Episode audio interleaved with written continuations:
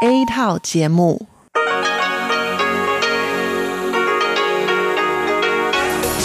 Đây là Đài Phát thanh Quốc tế Đài Loan RTI.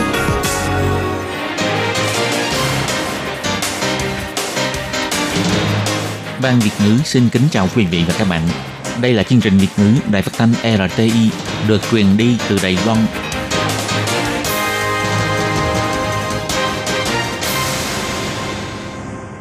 Hà xin kính chào quý vị và các bạn. Hôm nay là thứ năm, ngày 24 tháng 10 năm 2019, cũng nhằm ngày 26 tháng 9 âm lịch năm kỷ hợi.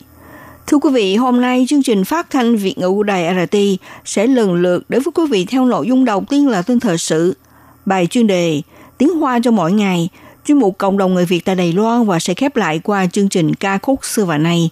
Trước nhất do Minh Hà mở đầu vào dòng tin thời sự hôm nay.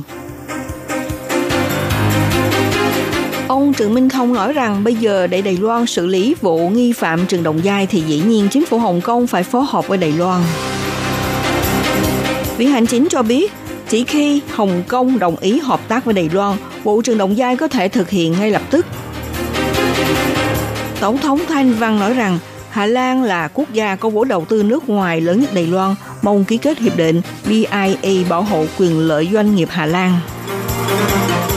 Đài Loan xếp hạng 15 trong báo cáo khảo sát môi trường kinh doanh toàn cầu do Ngân hàng Thế giới công bố.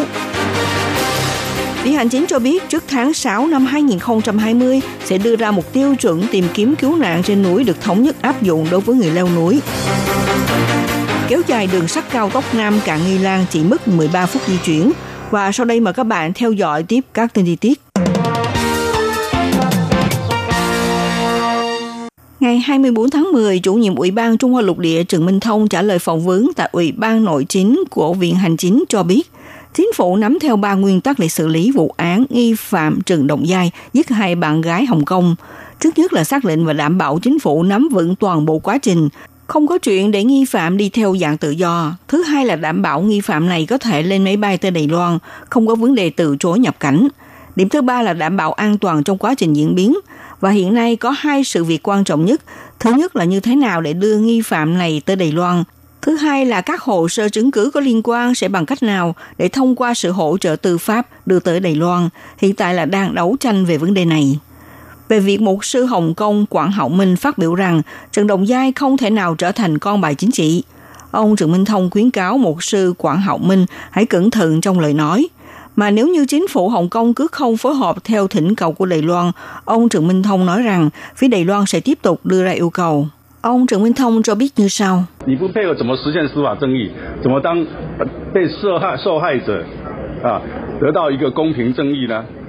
Chính phủ Hồng Kông không phối hợp việc như thế nào để mà thực hiện công lý tư pháp, như thế nào để giúp đỡ người bị hại lấy lại công lý hay sao? Giữa hai bên đều có trách nhiệm cho vấn đề này. Đừng quên rằng người bị hại là người Hồng Kông. Chính phủ Hồng Kông có nghĩa vụ giúp đỡ người bị hại lấy lại công lý. Bây giờ chúng tôi đứng ra xử lý sự kiện, thì dĩ nhiên chính phủ Hồng Kông phải phối hợp với chúng tôi, đưa người sang bên này, để chúng tôi sang bên đó, đưa người trở về bên đây, giao hồ sơ chứng cứ cho chúng tôi là những lẽ phải thật đơn giản như thế. Tối ngày 23 tháng 10, Bộ trưởng Bộ Ngoại giao Ngô Chu Nhiếp đăng bài viết trên Twitter của Bộ Ngoại giao nêu ra, nhà cầm quyền Hồng Kông trả tự do cho Trần Động Giai để minh chứng rằng luật dẫn độ sang Trung Quốc là chính xác, nhưng sai rồi đó. Trần Động Giai là nghi phạm giết người, cần phải thông qua sự hợp tác tư pháp giữa Hồng Kông và Đài Loan để áp dụng pháp luật trừng trị, mà không phải để Trần Động Giai như khách du lịch có thể đi thăm đây đó. Nói một cách chính xác, Đài Loan là Đài Loan, không là một phần của nước Cộng hòa Nhân dân Trung Hoa. Ông Ngô Châu Nhiếp cũng cho hay, chúng tôi muốn thực hiện việc làm chính xác. Tuy nhiên, đặc khu trưởng Hồng Kông Lâm Trịnh Nguyệt Nga dựa vào sự ủng hộ sau lưng của Trung Quốc chỉ có ý đồ đùn đẩy Đài Loan rơi vào cuộc biện luận hỗn loạn. Chúng tôi ủng hộ tự do và dân chủ của Hồng Kông, nhưng từ chối để Lâm Trịnh Nguyệt Nga làm sáu trộn Đài Loan. Ngày 24 tháng 10, người phát ngôn Bộ Ngoại giao bà Âu Giang An trả lời phỏng vấn tại cuộc họp thường lệ cho biết – Ông Ngô Trung Nhiếp đăng bài viết trên Twitter là đại diện cho lập trường của Bộ Ngoại giao. Xử lý vụ trường Đồng Giai cần phải thông qua cơ chế hỗ trợ tư pháp giữa Đài Loan và Hồng Kông. Về những bàn bạc tiếp tục và có liên quan sau này, Bộ Ngoại giao sẽ dốc toàn lực phối hợp với Ủy ban Trung Hoa Lục Địa và Bộ Pháp vụ. Bà Âu Giang An nhấn mạnh, điều quan trọng nhất của vụ việc vẫn phải trở về con đường chính quy. chắc chắn phải thông qua cơ chế hỗ trợ tư pháp để giải quyết vấn đề. Hy vọng Hồng Kông đừng lên chính trị hóa vấn đề, thậm chí có ý đồ di chuyển tiêu điểm của sự kiện chống dự luật dẫn độ đến Trung Quốc. Sau khi nghi phạm Trần Đồng Giai liên quan án mạng giết hại bạn gái Hồng Kông ra tù ngày 23 tháng 10, có tin đồn rằng hắn sẽ đáp máy bay tới Đài Loan đầu thú. Thế nhưng trưởng thư ký giáo hội Anh giáo Hồng Kông Quảng Hậu Minh cho biết chưa xác định thời gian Trần Đồng Giai đi sang Đài Loan. Ông cũng cho biết không hy vọng Trần Đồng Giai trở thành con bài chính trị. Vì sự kiện của Trần Đồng Giai đã gây ra cuộc tấn công và phòng thủ tư pháp giữa hai bên Đài Loan và Hồng Kông, khi nào tới Đài Loan đi bằng cách nào đã rơi vào bế tắc. Ngày 24 tháng 10, người phát ngôn viện hành chính Kolas Yotaka cho biết, Phó Thủ tướng Trần Kỳ Mại phụ trách phiên họp của nhóm chuyên án liên bang ngành đang theo dõi động thái của Trần động Giai vào bất kỳ lúc nào. Chính phủ Hồng Kông phải chịu trách nhiệm toàn bộ. Bà Kolas cho biết, theo tình trạng hiện nay đã không còn là vấn đề Đài Loan có đồng ý xử lý vụ việc hay là đùng đẩy. Phía Đài Loan đã thể hiện bằng lòng chân thành giao cho Cục Cảnh sát Hình sự thiết lập một cửa để liên lạc. Chỉ khi chính phủ Hồng Kông đồng ý hợp tác thì sẽ tiếp tục xử lý vụ Trần Đồng Giai. Bà Colas cho biết như sau. 现在看到的状况就是港府任由一个 Bây giờ sẽ xem xét tình hình, tức là chính phủ Hồng Kông phó mặc một nghi phạm giết người không cần đối mặt phiên xét xử về tội giết người. Tình hình này cả thế giới đều đang theo dõi. Cho nên sự việc tiếp theo là thực tế, Trần Đồng Giai có chịu xét xử hay không. Chính phủ Hồng Kông chắc chắn phải chịu toàn bộ trách nhiệm. Về phía chính phủ Đài Loan, chúng tôi vẫn muốn xử lý vụ Trần Đồng Giai. Thế nên bây giờ, chỉ khi chính phủ Hồng Kông đồng ý thông qua cơ chế hỗ trợ tư pháp hợp tác với chính phủ ta, thì có thể giải quyết vấn đề này ngay lập tức. Bộ trưởng Bộ Nội chính Từ Quốc Dũng cho biết, chính phủ Hồng Kông để cho tội phạm giết người tự do đi lại, nhưng Đài Loan sẽ không chấp nhận việc như thế. Trên thế giới không có quốc gia nào có thể để tội phạm tự do đi lại. Do đó chúng tôi nghi chủ tên tuổi của Trần Đồng Giai. Hắn muốn tới Đài Loan thì cần phải đến quầy tạm thời làm thủ tục, chứ không phải cấm không cho hắn nhập cảnh. Chủ nhiệm Ủy ban Trung Hoa Lục Địa Trần Minh Thông cho biết, Phía Đài Loan có Hiệp hội xúc tiến hợp tác kinh tế văn hóa Đài Loan Hồng Kông và phía Hồng Kông thì có Hội Hiệp tiến hợp tác kinh tế văn hóa Hồng Kông Đài Loan.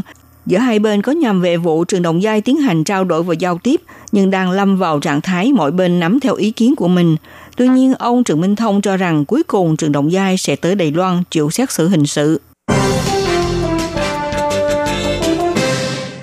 Nghị sĩ Hạ viện Quốc hội Hà Lan Hank Kron nhận lời mời dẫn đầu phái đoàn Quốc hội và nhóm chuyên viên nghiên cứu vấn đề kinh tế Hà Lan đến thăm Đài Loan từ ngày 20 đến ngày 25 tháng 10.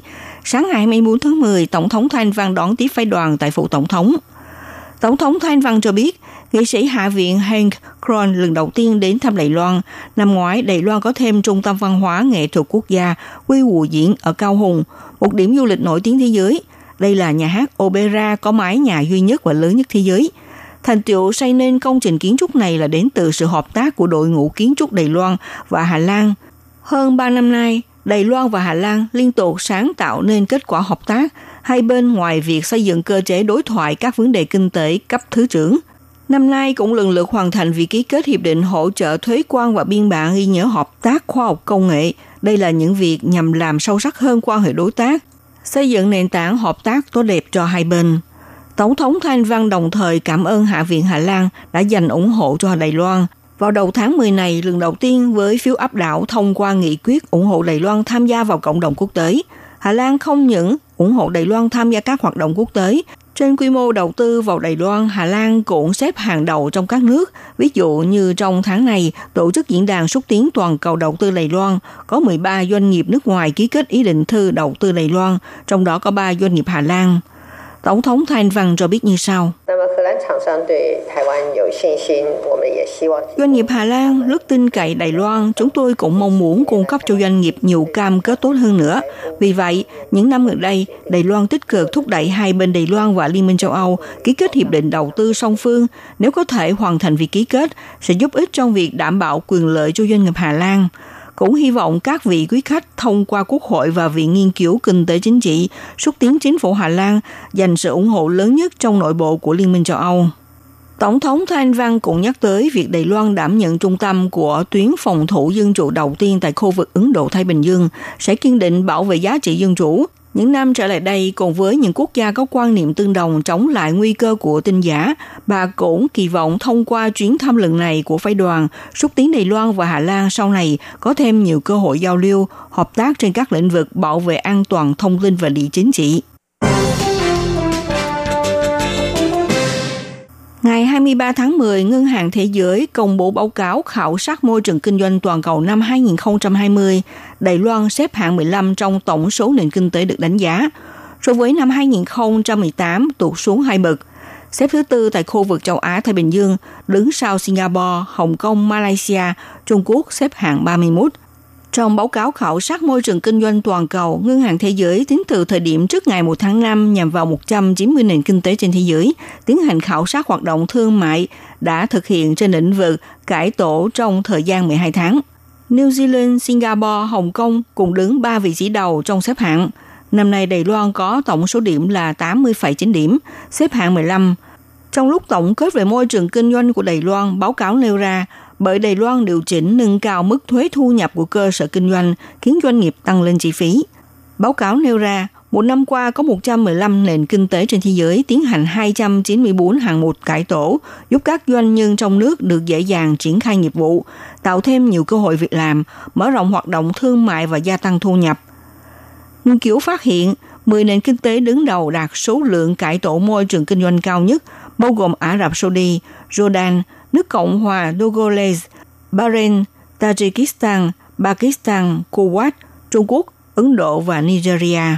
Trong báo cáo của Ngân hàng Thế giới, hạng mục được đánh giá về môi trường kinh doanh bao gồm thành lập doanh nghiệp, xin cấp phép xây dựng, tiếp cận điện năng, đăng ký tài sản, vay vốn, bảo vệ nhà đầu tư nhỏ, nộp thuế, giao thương xuyên quốc gia, thực thi hợp đồng và xử lý nợ nần. Ngoài ra cũng tiến hành khảo sát đối với chủ sử dụng khi thuê lao động nhưng vẫn chưa đưa vào tiêu chí xếp hạng. Viện Hành Chính tuyên bố chính sách mở rộng phạm vi các miền núi để khuyến khích người dân có hoạt động người ngủi với vùng núi trên cao. Ngày 24 tháng 10, tại cuộc họp Viện Hành Chính cũng thông qua bản thảo sửa đổi một số điều của luật bồi thường quốc gia, giúp người dân xây dựng quan niệm quản lý tự chủ. Trong dự thảo luật nêu ra, sau này đối với thiên nhiên hay các cơ sở hạ tầng như vùng núi, vùng biển đã được mở rộng phạm vi hoạt động. Khi được cơ quan quản lý thiết lập biển cảnh cáo, nếu người dân vượt đến đó để tiến hành các hoạt động mạo hiểm hay có tính nguy hiểm, nhà nước sẽ không chịu trách nhiệm hoặc giảm miễn trách nhiệm bồi thường. Đồng thời gây viện hành chính tuyên bố mở rộng phạm vi núi rừng cho người dân đến hoạt động, thì có người leo núi nêu ra, chế độ người trả tiền để thuê nhân viên tới tìm kiếm cứu nạn trên núi như thế sẽ trở thành điều lệ trừng phạt người leo núi. Tuy nhiên trước đó có người dân nuôi thói quen coi việc cử máy bay trực thăng tới cứu nạn như chuyện gọi taxi. Nhằm về tiêu chuẩn và nguyên tắc tìm kiếm cứu nạn trên núi, người phát ngôn về hành chính Kolas Yotaka cho biết, mỗi huyện và thành phố đưa ra quy định quản lý không thống nhất. Bộ Nội chính và Bộ Pháp vụ cũng sẽ tiến hành thảo luận với chính quyền địa phương. Hy vọng trước tháng 6 năm 2020 có thể đưa ra mục tiêu chuẩn thống nhất trên toàn quốc. Bà Kolas cho biết như sau. 所以，其实我们已经请内政部还有法务部协同地方政府。Chúng tôi đã nhờ Bộ Nội chính và Bộ Pháp vụ cùng với chính quyền địa phương nhằm về điều quy định quản lý leo núi đối với các huyện và thành phố tiến hành cuộc thảo luận và góp ý. Chúng tôi mong muốn các bạn leo núi trên toàn quốc có thể đối mặt những quy định pháp luật thống nhất như nhau. Hiện nay, luật quy định quản lý leo núi ở mỗi huyện đều khác nhau, cho nên chúng tôi mong muốn nhanh nhất trước tháng 6 sang năm, các huyện và thành phố sẽ cùng đưa ra quy định quản lý đồng bộ và thống nhất như nhau. vào các dịp nghỉ Tết nghỉ lễ kéo dài nhiều ngày, chạy xe trên quốc lộ 5 tới Nghi Lan thường gặp cảnh ủng tắc. Muốn đi tàu hỏa một cách thoải mái lại khó mua được vé tàu. Chính phủ đã thảo luận mở tuyến đường sắt chạy thẳng từ Bắc Bộ tới Nghi Lan đã hơn chục năm nay. Mà hiện nay, việc quy hoạch đường sắt cao tốc kéo dài tới Nghi Lan đã đi tới kết quả sơ bộ. Bộ Giao thông cho biết chi phí xây cất từ Nam Cạn tới Đầu Thành nếu là đường xe lửa phải đầu tư 66,8 tỷ, kéo dài đường cao tốc là 77 tỷ, Cộng thêm đoạn đường từ Đầu Thành tới Nghi Lan sẽ đầu tư khoảng 95,5 tỷ. Lưu lượng vận chuyển trong khung giờ cao điểm tính theo mỗi giờ đồng hồ sẽ mở 9 chuyến xe lửa. Đối với tàu cao tốc mở từ 12 tới 15 chuyến xe, với lưu lượng vận chuyển tương đương nhau. Đi xe lửa phải mất 27 phút, còn đi tàu cao tốc chỉ mất một nửa thời gian là 13 phút. Các bạn thân mến, các bạn vừa theo dõi bản tin thời sự hôm nay của Đài RT do Minh Hạ biên tập và thực hiện. Xin cảm ơn sự theo dõi của quý vị.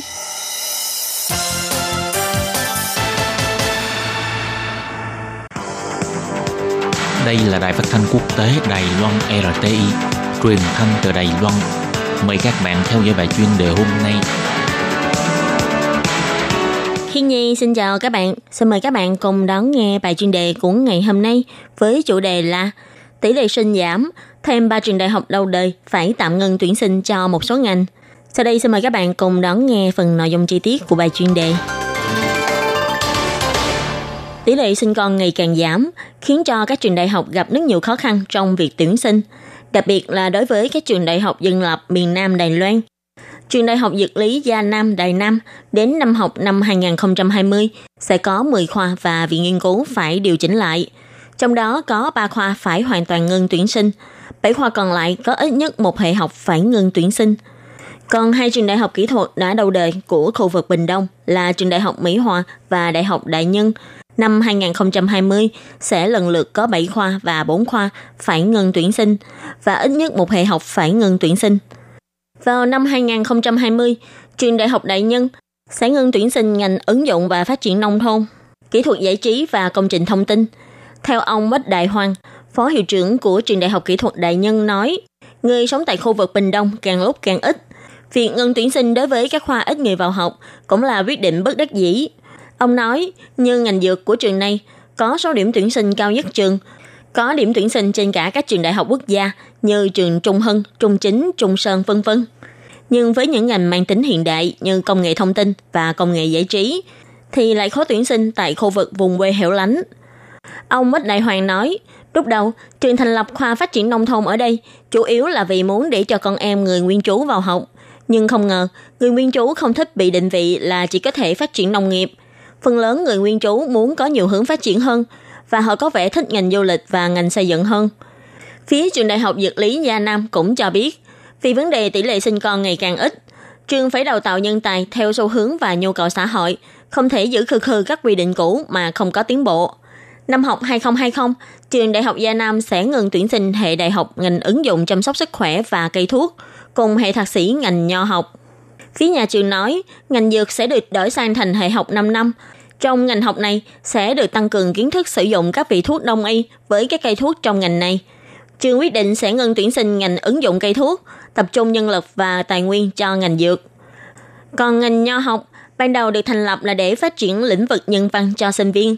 Nhưng do vấn đề tỷ lệ sinh giảm, nên tài nguyên giảng dạy càng nên tập trung một cách có tiêu điểm vào ngành nhất định. Vì thế đã ngừng tuyển sinh ngành nho học. Hệ thạc sĩ quản lý ngành suối nước nóng thuộc khoa du lịch và hệ thạc sĩ ngành vệ sinh an toàn nghề nghiệp của trường Đại học Gia Nam đến năm 2020 cũng phải ngừng tuyển sinh, chỉ còn giữ lại lớp chuyên ban tại chức thạc sĩ. Phía trường cho hay, hiện nay rất nhiều môn học của khoa đều có, sinh viên có thể tự chọn môn để học một cách linh hoạt hơn, cũng có thể chọn môn học trái ngành, không nhất định chỉ hạn chế học trong một ngành học. Còn với trường Đại học Kỹ thuật Mỹ Hòa, hệ 4 năm chính quy của khoa sáng tạo văn hóa và khoa quản lý thông tin của trường này cũng sẽ ngừng tuyển sinh vào năm học 2020. Hiệu trưởng ông Thuận Tường của trường Mỹ Hòa nói, vấn đề tỷ lệ sinh con giảm đã ảnh hưởng nghiêm trọng đến cả hệ thống giáo dục. Nhà trường bắt buộc phải ngập trung, chỉnh đốn lại các khoa để tập trung tài nguyên giảng dạy, để học sinh được giảng dạy tốt hơn. Ông cũng cho hay, các ngành kỹ thuật như ngành quản lý thông tin học sinh theo học hệ trung học chuyên nghiệp tại thượng nguồn ngày càng ít đi, khiến cho các trường đại học kỹ thuật cũng bị ảnh hưởng nhiều. Đến năm 2020, trường Đại học Kỹ thuật Mỹ Hòa sẽ có 4 khoa kỹ thuật bổ túc phải ngừng tuyển sinh. Phân tích nguyên do, hiệu trưởng của trường nói, vấn đề tỷ lệ sinh giảm vẫn là nguyên nhân mấu chốt. Trước đây, khu vực này đông dân, hệ học chính quy còn có cơ chế sàng lọc tuyển sinh. Hiện nay, hầu như học sinh trung học trung cấp nào ra trường đều có thể thi đậu vào hệ chính quy, vì thế đã không cần phải học lớp bổ túc nữa. Ngoài ra, bây giờ các phương tiện để học nâng cao càng lúc càng nhiều. Sinh viên đã không cần thiết là chỉ có thể tìm đến nhà trường để học như năm xưa. Hệ đại học bổ túc 4 năm của khoa ứng dụng mỹ phẩm thời trang, khoa an toàn phòng cháy chữa cháy của trường đại học kỹ thuật đại nhân cũng sẽ ngừng tuyển sinh vào năm 2020. Ông Bách Đại Hoàng nói, 10 năm trước, lúc đông nhất, trường có đến hơn 10.000 sinh viên, nhưng giờ chỉ còn lại 5 đến 6.000 người – Hiện nay, toàn trường chỉ có hơn 5.000 sinh viên, hệ bổ túc chỉ còn có hơn 1.000 người. Các bạn thân mến, bài chuyên đề của ngày hôm nay do Khiết Nhi biên tập và thực hiện cũng xin tạm khép lại tại đây. Cảm ơn sự chú ý lắng nghe của quý vị và các bạn. Xin thân ái chào tạm biệt các bạn.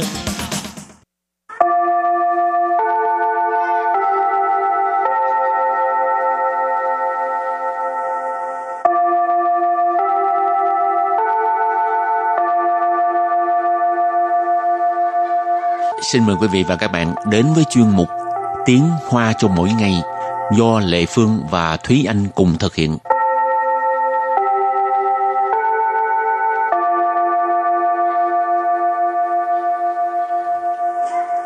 Thúy Anh và Lệ Phương xin kính chào quý vị và các bạn. Chào mừng các bạn đến với chuyên mục Tiếng Hoa cho mỗi ngày ngày hôm nay. Thúy Anh thích làm việc ở công ty lớn hay là làm việc ở một công ty nhỏ? Ừ, công ty lớn nhỏ không quan trọng, quan trọng là chế độ làm việc ở công ty và môi trường làm việc thôi. Mà công ty nhỏ môi trường làm việc có tốt hơn không? Nhưng mà cũng đâu có chắc chắn là công ty lớn thì môi trường làm việc sẽ tốt đúng không?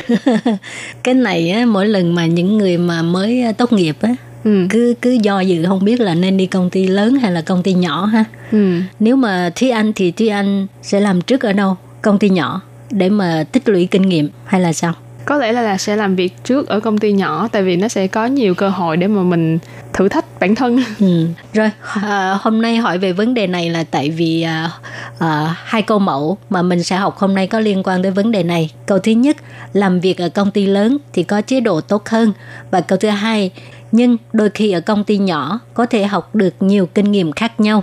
Và bây giờ thì chúng ta lắng nghe cô giáo đọc hai câu mẫu này bằng tiếng hoa. 在大公司工作比较有制度，不过在小公司有时候反而可以学到各种各样的经验。Thúy Anh xin giải thích câu mẫu số 1. 在 Tại là ở hoặc là tại.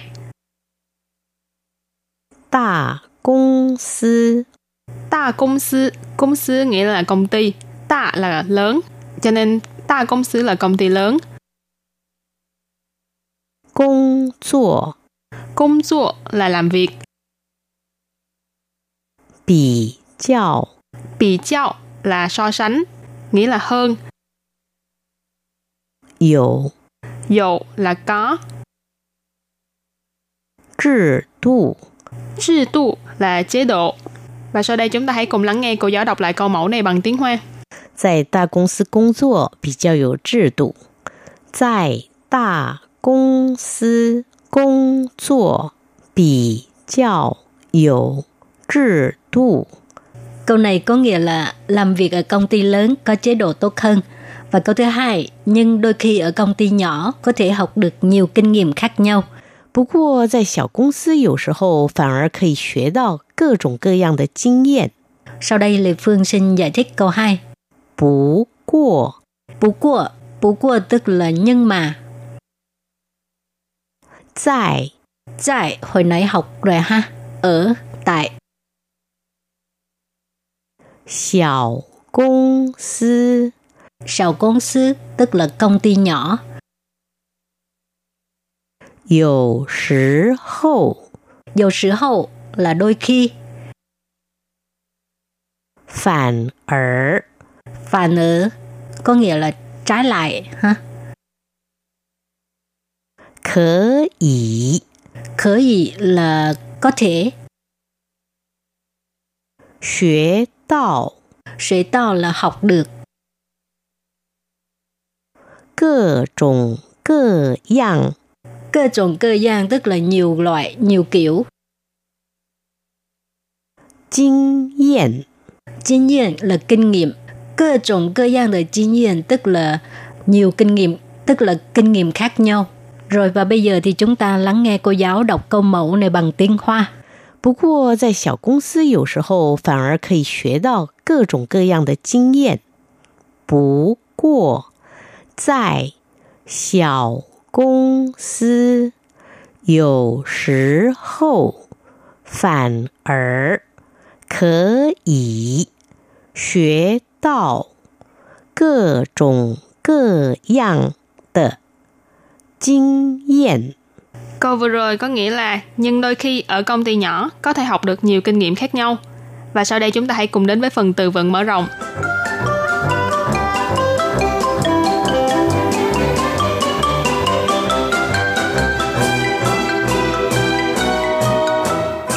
Chỉ yê Chỉ yê Chỉ yê nghĩa là doanh nghiệp. Chí thoản 集团,集团, Chỉ thoại có nghĩa là tập đoàn. 跨国公司，跨国公司， Khoa của công sư nghĩa là công ty đa quốc gia. Khoa là vượt qua, của là quốc gia, cho nên khoa của công sư là công ty đa quốc gia. 子公司，子公司， Sự công sư là công ty con. Và sau đây chúng ta hãy cùng đặt câu với những từ vựng mở rộng. Từ đầu tiên là企业。到大企业或中小企业上班各有优缺点。到大企业或中小企业上班各有优缺点。Câu này có nghĩa là đến làm việc ở những doanh nghiệp lớn hay doanh nghiệp vừa và nhỏ đều có những ưu khuyết điểm khác nhau. Tạo là đến, sang ban là đi làm, cho nên tạo 什么什么上班 là đi làm ở đâu đó. Đa chỉ业nghĩa là doanh nghiệp, trung xảo chỉ业là nghĩa là doanh nghiệp vừa và nhỏ. Cơ dụ là mỗi cái đều có. Ưu khuyết điểm, ưu điểm là ưu điểm, khuyết điểm là khuyết điểm, cho nên ưu khuyết điểm là ưu khuyết điểm. Cơ dụ ưu khuyết điểm tức là mỗi bên đều có ưu khuyết điểm khác nhau. Rồi và bây giờ mình đặt câu cho từ tiếp theo.集团 tức là tập đoàn. 他是这家 集团的总裁。他是这家集团的总裁。Ờ, ông ấy là chủ tịch của tập đoàn này. Tha có nghĩa là ông ấy. Chơ gia集团 tức là tập đoàn này. Chơ gia, chơ là này.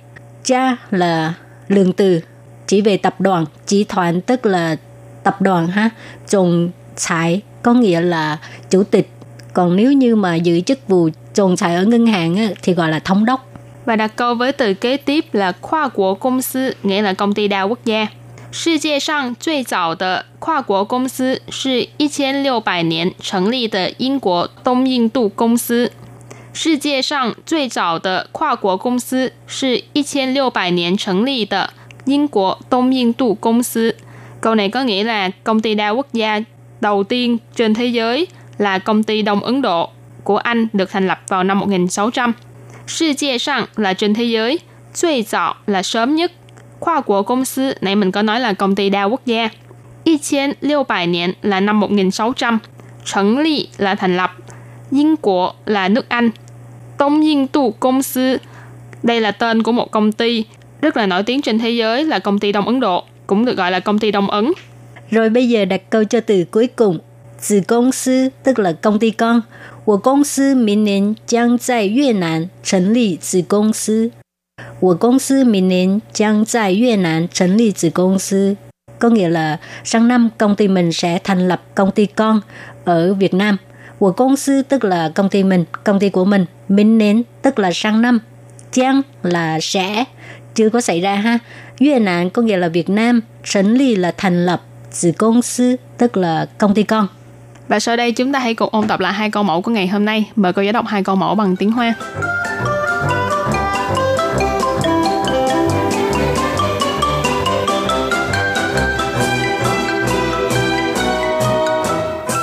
在大公司工作比较有制度，在大公司工作比较有制度。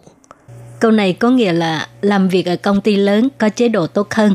Và câu thứ hai, nhưng đôi khi ở công ty nhỏ có thể học được nhiều kinh nghiệm khác nhau.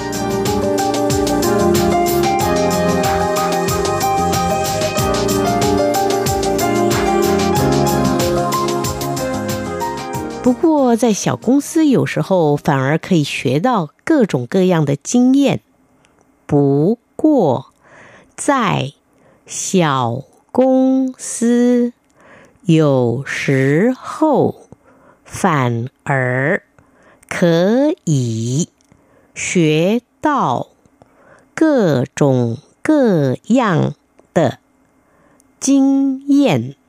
Câu vừa rồi có nghĩa là nhưng đôi khi ở công ty nhỏ có thể học được nhiều kinh nghiệm khác nhau. Các bạn thân mến, bài học hôm nay đến đây xin tạm chấm dứt. Cảm ơn các bạn đã đón nghe. Bye bye. Bye bye.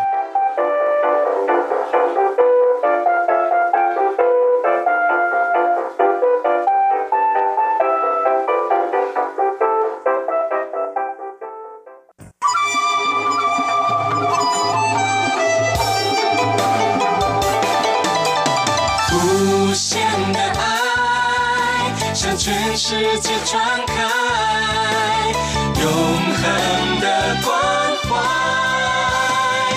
来自台湾之音 RTI。Quý vị đang đón nghe chương trình Việt ngữ tại RTI truyền thanh từ Đài Loan.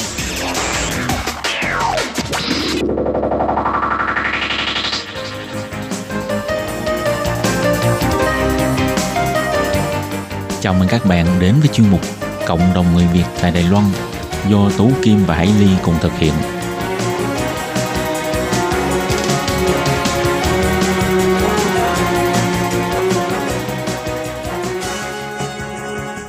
Hello, tôi Kim Hải Ly xin chào các bạn. Hoan nghênh các bạn đã đến với chuyên mục cộng đồng người Việt tại Đài Loan ngày hôm nay. Ừ, thì à, hôm nay Hải Ly và Tố Kim rất là hân hạnh được mời đến với chuyên mục một vị khách mời đặc biệt đến từ huyện Nam Đầu. Hải Ly và Tú Kim xin gửi lời chào trân trọng tới Thúy Hằng. Xin chào hai chị và chào các bạn thính giả. Mình là Nguyễn Thúy Hằng, mình đến từ huyện Nam Đầu. Hôm nay rất vinh dự được trò chuyện với hai chị và các bạn thính giả trên đài. Ừ, thì à, huyện Nam Đầu là nơi mà hiện nay Hằng đang sinh sống tại Đài Loan. Vậy thì à, Hằng có thể giới thiệu qua một chút để cho các bạn à, tìm hiểu là Hằng ở Việt Nam thì mình đến từ à, tỉnh thành nào và mình sang Đài Loan sinh sống đã được bao lâu không ạ? Dạ thưa hai chị là em sang Đài Loan được tính thời điểm này là um, 3 năm. Ừ. Để mà sống sống thật sự ở Đài Loan thì rơi vào tầm khoảng 23 tháng. Còn ở Việt Nam thì em sống và làm việc ở thành phố Hạ Long, tỉnh Quảng Ninh. Và cũng là một cái duyên đến Đài Loan thì hôm nay cũng là một cái duyên nữa được gặp hai chị và các bạn thính giả trên đài. Thế Hằng có thể chia sẻ là ở Việt Nam thì Hằng, theo cái ngành nghề gì và qua đây thì Hằng đang có dự định hay là đã làm cái ngành nghề gì để mà có thể hòa nhập vào cuộc sống của Đài Loan không ạ? Ừ, ở Việt Nam thì em đã làm việc và công tác ở ừ, công ty cổ phần quốc tế Hoàng gia từ năm 1998 có nghĩa là tính ra năm công tác tại à, thành phố Hạ Long công ty cổ phần quốc tế Hoàng gia là rơi vào tầm khoảng hơn 18 năm và em ở trong công ty cổ phần quốc tế Hoàng gia thì bọn em làm về bên mảng du lịch. Và rất là nhiều mảng có thể làm qua ví dụ như bên nhà hàng ăn uống một phận ăn uống. Sau đó vào thời điểm cuối cùng làm ở công ty cổ phần quốc tế Hoàng gia là bên phòng marketing của Casino ở dưới Hạ Long. Ừ. và về Đài Loan thì từ khi về thì thời gian đầu thì cũng không biết làm gì và cũng chưa có công việc gì cả vì là cũng chỉ là theo chồng về thôi và cũng những bước đầu cũng rất là khó khăn, rất là vất vả. Thế nhưng mà ừ, cũng lại là một cái duyên. Và em đã ừ, quay về Việt Nam để học một khóa huấn luyện viên yoga. 200 giờ và lấy được một cái bằng quốc tế. Sau đó em quay trở lại Đài Loan, mở phòng tập để dạy cho cộng đồng người Việt của mình tại huyện Nam Đầu.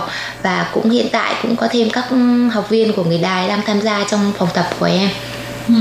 Tại sao mà, tức là uh, giữa cái hai cái ngành nghề mà hằng làm ở bên Việt Nam ấy với cái công việc mà hiện nay hằng đang làm đó là dạy yoga ấy, thì hình như là nó không có liên quan đến nhau mấy. Thì không hiểu là cái ý tưởng dạy yoga này nó bắt đầu hình thành từ khi nào và cái cái điều gì mà thôi thúc hằng? Vâng đúng thật là cái công việc từ bên Việt Nam và cái công việc hiện tại của em bây giờ nó chẳng liên quan đến nhau cả. Ừ sang bên Đài Loan thì trước tiên là em chẳng có việc gì làm và được cái sự yêu thương và ủng hộ của gia đình thì bảo là thôi, không có việc gì làm thì cứ đi tập luyện một cái gì đó cho lo lo khỏe mạnh. Thì thực ra thì ờ, cái môn mà em lựa chọn để mà tập luyện để giữ gìn cái sức khỏe cho mình thì em lại ờ, thích về yoga và cũng đã đăng ký tập ở chiêu cú thoán của ở cái khu vực Trào Thuấn ở huyện Nam Đầu và khi đi tập thì cũng có thể là do mình ờ, đam mê, mình thích và cũng có thể là do mình có cái cái năng khiếu tiềm ẩn từ lúc nào rồi đó. Mình tập ờ, thấy là rất là thích và thấy thích ứng rất là nhanh với tất cả những cái gì mà giáo viên đưa ra. Thực ra thì cái ngày ở Việt Nam thì em cũng có có tập qua nhưng mà chỉ là tập cho nó gọi là phong trào thôi chứ cũng chưa có cái cái cái cái cái suy nghĩ mà là bọn mình tập để mình theo nó để mà duy trì được cái sức khỏe cho mình cả. Và đến khi mà sang bên này rồi thì khi đi tập rồi thì mới biết được rằng là nó thật sự tốt cho sức khỏe của mình và nó nó nó cũng là một cái mà mà mà cái đam mê trong trong trong sẵn trong người mình rồi và nó trỗi dậy rất là mạnh. Và khi quyết định về để học thì em mới càng phát hiện được ra rằng là yoga mà chính là một cái môn mà mình mình đáng lý phải theo đuổi từ rất lâu rồi. Mà bây giờ mình mới mới mới phát hiện được ra. Và uh, cho đến thời điểm này khi mà học được xong và lấy được bằng quốc tế để quay trở về Đài Loan và hiện tại là em đang truyền đạt lại những cái gì mình học được và những cái kiến thức mình học được cho các bạn người Việt và cho cả cả các bạn người Đài thì cũng mong rằng là mọi người là sẽ cảm nhận được ừ, những cái lợi ích có từ yoga. Ừ. khi mà đến với yoga thì mọi người sẽ cảm nhận được là yoga tốt cho sức khỏe của mình như thế nào.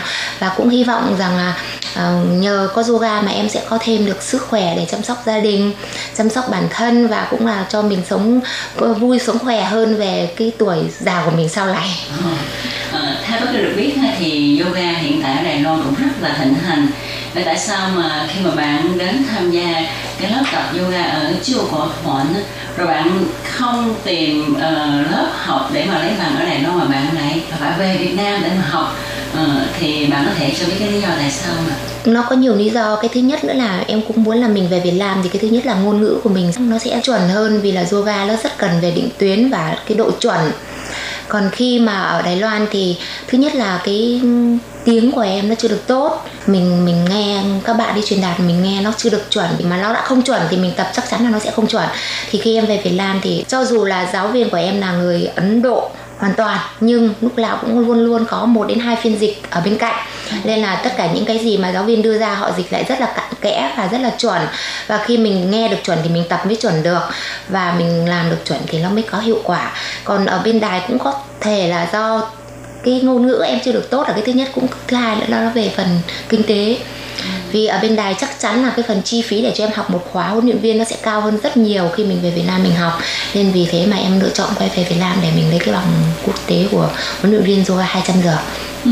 Vậy thì à, cái quá trình mà sau khi mà lấy được cái chứng chỉ 200 giờ cho huấn luyện viên yoga quốc tế ở Việt Nam rồi thì quay sang là à, hàng bao lâu thì à, triển khai mở lớp dạy. Và cái quá trình này thì có phải là mặc dù mình có năng khiếu nhưng mà nó đều rất là thuận lợi hay là mình cũng phải trải qua một cái quá trình mà tập luyện hay là tìm tòi hay là vì mình có năng khiếu nên nó rất đơn giản. Thực ra thì cũng phải ờ, gặp rất nhiều cái khó khăn vì là trước tiên là là là em chưa có kinh nghiệm nhiều và không phải nói là cứ cái gì mà nhìn một cái mà mình tập được ngay, mình cũng phải là tìm tòi và tập luyện, tự tập, tự luyện. Ví dụ như cái lợi thế của những các bạn khác ở Việt Nam là có thầy cô kèm cặp thì em về bên này cũng có thể là mình tiết kiệm cái chi phí mình không đi theo các thầy cô ở Đài Loan thì mình phải tự tập để mình cố gắng để mình làm sao mà mình càng ngày càng ừ, hoàn thiện hơn. Và nhờ sự ờ, động viên và giúp đỡ của các bạn bè ở, ở khu vực Chào Thuấn ở Lam Đầu là các bạn ấy cổ vũ rất là nhiều và các bạn ấy cũng um, ủng hộ tin tưởng. Và các bạn ấy bảo là chị cứ cố gắng lên và khi mà chị mở lớp thì bọn em sẽ sẽ sẽ ủng hộ chị và sẽ theo chị để tập luyện để cho sức khỏe mình một ngày một tốt hơn. Và nhờ các bạn ấy cổ vũ và cũng nhờ các bạn ấy ủng hộ và cũng nhờ các bạn ấy là những người học viên đầu tiên mà em có cái động lực để mà uh, thành lập được cái phòng tập Việt Đài Yoga sau 3 tháng từ Việt Nam quay sang. Và em cũng đã cố gắng là thuê được một cái điểm và mở được một cái phòng tập. Và phòng tập của em hiện tại bây giờ là mang tên là Việt Đài Yoga. Và những cái học viên của em đầu tiên là những cái bạn người Việt Nam của mình đang làm dâu ở xứ Đài.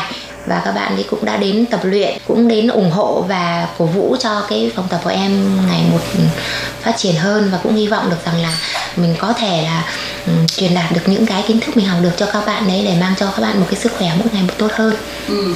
Thì nhân đây các em cũng xin mời bạn Hằng ờ, giới thiệu sơ về môn tập yoga khi mà mình muốn vận động để làm tốt cho sức khỏe của mình ha, thì có rất là nhiều môn tập. Vậy thì ờ, cái môn tập yoga ờ, nó sẽ ảnh hưởng đến sức khỏe của mình như thế nào? Ngoài ra thì yoga nó còn có cái ích là gì về cái mặt tinh thần của mình nữa? Dạ Vâng, thực ra thì ờ, có rất nhiều môn thể thao để cho chị em chúng ta theo và thực ra thì tất cả các môn tập luyện thể thao thì không dành cho bất cứ lứa tuổi nào, kể cả là các em bé hoặc là lớn hơn hoặc là đến khi mà chúng ta về già chúng ta cũng lên theo một bộ môn nào đó để cho cơ thể của mình nó được hoạt động, nó được tốt. Nhưng riêng yoga thì nó không giống với tất cả các bộ môn thể thao khác.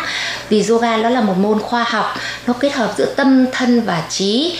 Vì thế, khi mà các anh các chị tập luyện yoga thì cái tâm các anh chị phải tĩnh, phải an yên. Và yoga khi mình đã đến với nó và tập luyện nó một thời gian thì các anh các chị cảm nhận được rằng là tinh thần của mình nó sẽ tốt hơn biết kiềm chế được cái cái tính mà ví dụ đang rất là nóng nảy thì khi mình tập yoga thì nó sẽ dịu lại. Nói cái khác là mình biết điều khiển cái tâm tư của mình hơn. Nhiều khi là bốc đồng, sốc nổi thì khi các bạn tập yoga, các anh chị tập yoga thì nó sẽ hạn chế được những cái đấy. Vì là khi tập yoga rồi, mình cảm nhận được là cái an yên trong cuộc sống của mình nó khác hoàn toàn sau, trước khi mình chưa tập. Và khi mà tập yoga thì nó không như các môn, ví dụ như tập gym, thì là cơ bắp mình sẽ ừ, phát triển lên này nổi cơ nổi bắp, hoặc là nhìn có vẻ cường tráng, hoặc là săn chắc rồi mông to, ngực nở. Nhưng yoga thì nó tác động nhiều về về cơ, về khớp. Nó sẽ làm cho cơ của mình nó mềm dẻo hơn và khớp xương của mình nó linh hoạt hơn. Còn các bộ môn khác mình tập thì có thể thể lực mình cũng tăng, nhưng cái cơ khớp của mình nó sẽ không linh hoạt như mình tập trong yoga. Còn khi các bạn mà theo yoga rồi thì càng về già, các cơ, các khớp của mình nó càng bó chặt lại. Nhưng mình tập luyện, nó sẽ làm mềm ra. Các cơ, các khớp của mình nó linh hoạt hơn, mình tránh được những cái tổn thương không đáng có. Ví dụ khi các bạn đi trên đường mà các bạn chỉ cần bị trẹo chân, nếu mà các bạn là người tập yoga, các bạn sẽ không bị ảnh hưởng đến khớp chân của mình. Vì làm sao cái khớp của mình nó đang được mở ra và nó đang được rất là mềm dẻo và linh hoạt. Nó khác, môn thể thao khác là như vậy. Nếu mà ai thật sự hiểu về yoga và tập luyện về yoga rồi thì thật sự nó sẽ rất là đam mê và cảm thấy như là cái tâm của mình rất là an yên và rất là dễ chịu. Thật ra thì cũng có nhiều người nói ha, khi mà tập yoga uh, rất là khó tại vì mình phải uốn éo thân người nhiều khi uống thật là cong là gấp lại như là gấp đôi như vậy đó. Thì uh, với cái quan điểm như thế này hằng có thể giải thích như thế nào thực ra thì uh, yoga không hề khó như mọi người nghĩ và mọi người đừng nghĩ là mình dẻo rồi mình mới tập yoga mà là phải nghĩ là mình tập yoga để mình dẻo ra. Chứ đừng bao giờ nghĩ là tôi phải mềm dẻo rồi tôi mới đi tập yoga mà yoga là mình đi tập để cho nó mềm dẻo ra. Vì mình đang đang rất là cứng rồi mà. Thì mình hãy đi tập yoga để cho cơ khớp của mình cho cơ thể của mình nó mềm ra nó dẻo ra. Chứ không phải là yoga dành cho những người dẻo. Không phải là như thế. Yoga dành cho tất cả mọi người. Và nó không hề khó. Nó chỉ khó cho với những người không kiên trì và lười thôi. Chứ còn nếu mà chăm chỉ và kiên trì thì yoga không hề khó như mọi người nghĩ. Và một điều nữa là uh, yoga nó có một cái lợi ích nữa là nó làm trẻ hóa cơ thể trẻ hóa, làn da và giữ gìn cái nét thanh xuân của chị em phụ nữ chúng ta rất là lâu dài ừ. vậy ờ, cho hải ly được ờ, hỏi thúy hằng ấy là À, kể từ khi mà Thúy Hằng mở lớp mà ra cho tới giờ thì hiện tại là cái số học viên của Hằng là có khoảng bao nhiêu học viên và trong đó thì ờ, có uh, di dân mới này chắc chắn là có di dân người Việt này thì ngoài ra còn có người ờ, Đài Loan hay không và cái độ tiếp nhận của mọi người ngay từ ban đầu thì nó có cao không hay là Hằng cần phải có một cái sự tuyên truyền nào đó? Hiện tại cho đến thời điểm này thì phòng tập yoga về đài yoga có tầm khoảng 23 học viên. 23 học viên thì đại đa số là người Việt, cộng đồng người Việt mình. Còn lại là có cả Indo, có cả Campuchia và có cả các bạn à, người bản địa, người Đài Loan. Thực ra thì em cũng rất là thăm dò cái cái ý kiến của khách hàng hoặc là của học viên. Là vì um, nếu mà là người Việt thì rất là dễ hiểu rồi vì là ngôn ngữ nói là mọi người hiểu ngay. Và em cũng đang phải cố gắng để mình học thêm tiếng để khi mình dạy mình nói bằng tiếng Trung để cho các bạn người người người đài và các bạn người uh, uh, Campuchia nước khác vì họ cũng đều nói bằng tiếng Trung cả và cũng đang đang cố gắng học những cái từ chuyên ngành. Vì thực ra những cái từ chuyên ngành trong yoga em chưa chưa nói được nhiều. Hiện tại bây giờ em đang phải cố gắng học để các bạn ấy hiểu để các bạn ấy tập dễ dàng hơn.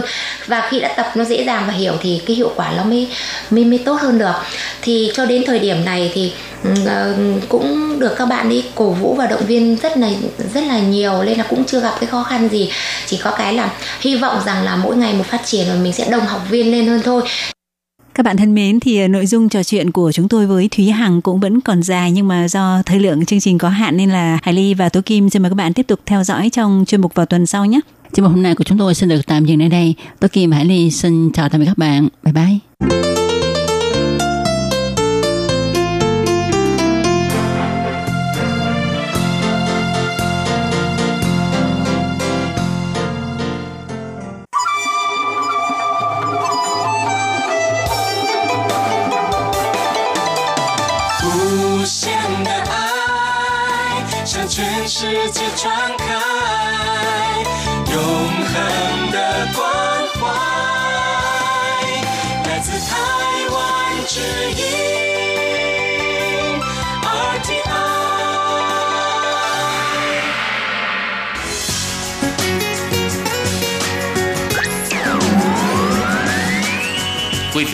Đang nghe chương trình Việt ngữ Đài RTI truyền thanh từ Đài Loan. Mời các bạn theo dõi tiết mục ca khúc xưa và nay do Minh Hà thực hiện.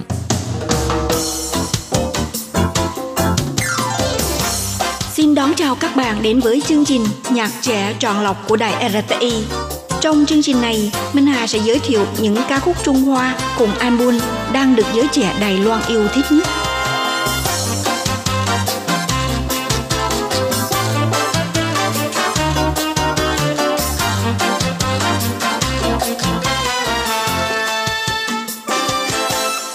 Bạn thân mến, hôm nay trong chuyên mục thưởng thức nhạc trẻ, Minh Hà xin giới thiệu đến các bạn một nhóm nhạc Đài Loan gây ấn tượng nhất châu Á và nhiều ca khúc được giới trẻ yêu thích.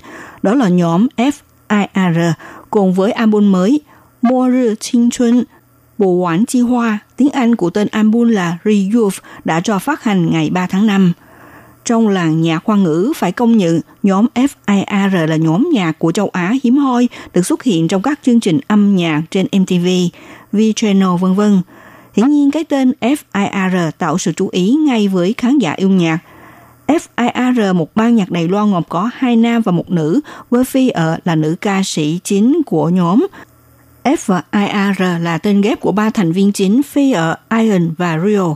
Phi ở là giọng ca nữ chính, người từng tham gia biểu diễn cùng ban nhạc Coldplay vang danh thế giới khi đến Đài Loan biểu diễn. Ian Chen là ông bầu của nhóm và cũng là cây keyboard. Và Rio chơi cả ba loại nhạc cụ guitar, keyboard, piano và chủ trách nhiệm hòa âm phối khí cho các ca khúc của nhóm.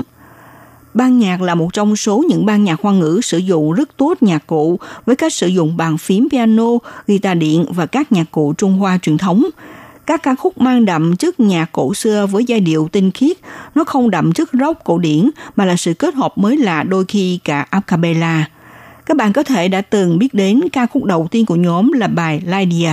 Nhạc nền trong bộ phim The Outsiders, một trong những bộ phim tình cảm ăn khách của Đài Loan năm 2003. 15 năm trước, album đầu tiên mang cùng tên với nhóm Fairyland in Reality giới thiệu với ca khúc đầu tiên là Pave to Dream, con đường tìm ước mơ, để mở đầu câu chuyện kể về ba thanh niên can đảm nhảy xuống đại dương để mạo hiểm bơi tới hòn đảo không biết tên, tượng trưng nhóm FIR chính thức khởi hành để tìm kiếm miền đất Fairyland. Rồi 15 năm sau, một album cũng lấy câu chuyện Fairyland in Liberty mở đầu câu chuyện. Lần này nhóm FIR bay ngoài vũ trụ, trước khi tới nơi miền đất Fairyland lại gặp trở ngại.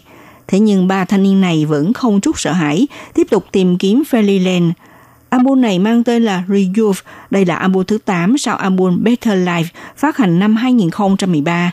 Nghĩa là nhóm FIR đã sau 6 năm mới ra mắt một tác phẩm âm nhạc mới nhất.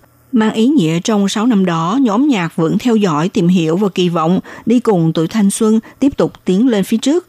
Trong album Rejuve này gồm có 10 ca khúc chính, trừ ra ca khúc mở đầu là Fairyland in Liberty, tiên giới giữa đời thực, còn có các bài như là Ai San Sú Y Nì Tờ Thiên Không, Yêu Bầu Trời của bạn, Sư Dấu Chư Cơ, Bài hát tự do, Mông Trên Tàu, Đảo Mộng Mơ, Xin Hỏa, Ti Lửa, Quang nến Huy, Chào Môn Trở, Người say ước mơ, Rú Quả Nì Xua Ai Hòa nếu bạn nói yêu tôi, Mỹ Ly Tờ Nì, bạn thật xinh đẹp, Sư 青 Xuân, gai tuổi trẻ. Sau đây thì nhóm FIR mở đầu với ca khúc Ai Sang Sú Y Nì Tờ Thiên Không, Yêu Bầu Trời của bạn.《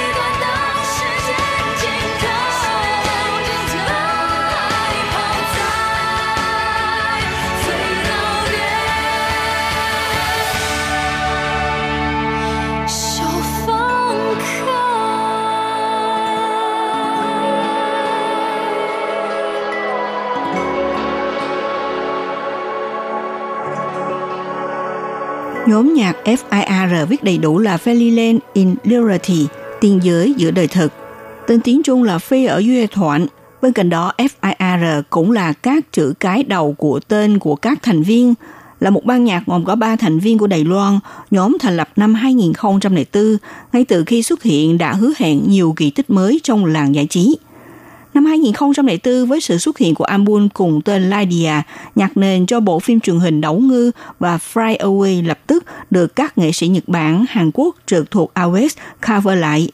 Nhóm đã tổ chức những show diễn live ấn tượng từ các show diễn dài bắt đầu từ các trường học tại Đài Loan cho đến Trung Quốc đại lục, Hồng Kông, Hàn Quốc, Singapore, Malaysia, Tây Á và các quốc gia châu Mỹ. Các sáng tác của FIR theo nhiều phong cách, ca từ thường là những câu chuyện về niềm tin, sự ngưỡng mộ, mạo hiểm, lòng dũng cảm. Nhóm đã lấy được sự yêu mến của vô số fan yêu nhạc châu Á, luôn luôn đi trên con đường âm nhạc với một bầu nhiệt huyết siêu thực. Con đường FIR đang đi được tin tưởng đó là con đường của truyền thuyết. Hiện nay trên làng nhạc hoa ngữ châu Á, nhóm FIR đã thực sự khẳng định mình trên con đường âm nhạc, rất xứng đáng nhận nhiều giải thưởng tại Đài Loan, Hồng Kông, Trung Quốc đại lục. Nhóm nhạc FIR là một nhóm nhạc pop rock của Đài Loan như vừa rồi đã giới thiệu trong nhóm nhạc gồm có 3 thành viên Fia Chan, Trần Kiến Ninh, Ian Chen và Ngô Hán Thành, Rio Hoàng. Các bạn thân mến, trước giờ khép lại chuyên mục thưởng thức nhạc trẻ mời các bạn cùng thưởng thức ca khúc Mỹ Litany, Bạn thật xinh đẹp do nhóm FIR thể hiện. Đến đây thì Minh Hà xin kính chào tạm các bạn và hẹn tái ngộ các bạn vào buổi phát kỳ sau.